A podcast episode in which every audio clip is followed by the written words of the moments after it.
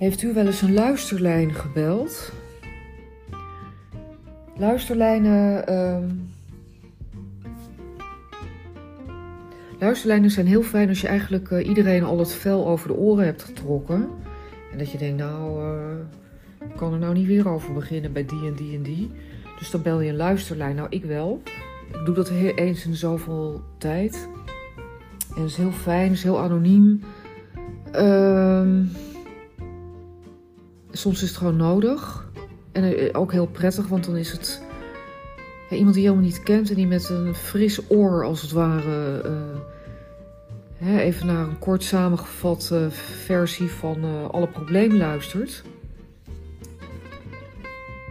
Ja, en dan met een, misschien wel met iets heel verfrissends kan komen. Maar ik had nu iemand aan de telefoon en die, eh, hè, dus, eh, dus zo'n vrijwilliger. En die zei van nou, mag ik het even zeggen? U, u slaat echt door. Dat zei ze tegen me. En toen zei ik, ja, maar ik, ik, ik probeer iets, eh, ik probeer iets eh, glad te strijken. Ik probeer rekening te houden met eh, iemand die ja, rottig nieuws misschien moet gaan brengen. En ik zit daar zo mee. Hoe zal ik het nou in gaan kleden, aan gaan kleden? Hoe zal ik het brengen? Moet ik bellen, mailen?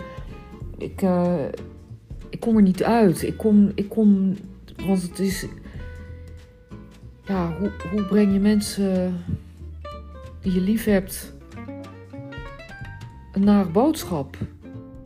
Eh, ja, dat is bijna een liedje van, van Marco Borsato of zo. Zo, zo is dat verschrikkelijk. Nee, zo is het niet. Ehm, maar hoe, ja, hoe vertel je hoe. ehm,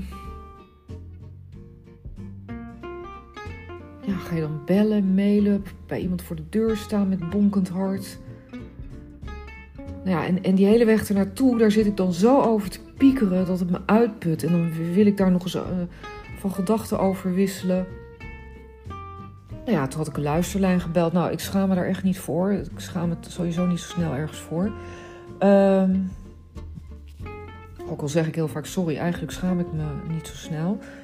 Ehm, maar goed, die vrouw die zei dus van... eh, nou, en die, die vertelde ook dat ze dus eh, heel gelovig is. Christelijk, christelijk geloof in de breedste zin, weet ik veel. En... ehm, ja, ik geloof ook wel. Ik ben niet gelovig, maar ik geloof wel. Voor zover dat kan. Eh, en ze waarschuwde me ook nog voor de duivel. Nou ja, en ze zei dat doorsloeg. Maar ze was ook heel aardig, maar ook wel heel erg to the point.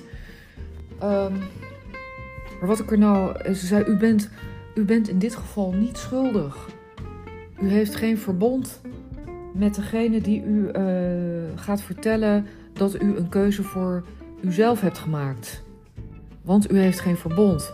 Ze zei, als u nou een hele vervelende echtgenoot zou hebben... en die daar zou willen verlaten omdat die man zo vervelend is... dan zou u schuldig zijn. Nou ja, mag iemand toch wel verlaten omdat hij vervelend is? Maar daar ging het helemaal niet over. Ik moet iets, ik moet iets vervelends gaan zeggen tegen iemand die niet vervelend is. Nou ja, en het verscheurt mij. Maar kennelijk ben ik niet schuldig. Volgens de Bijbel hoorde ik net via de luisterlijn.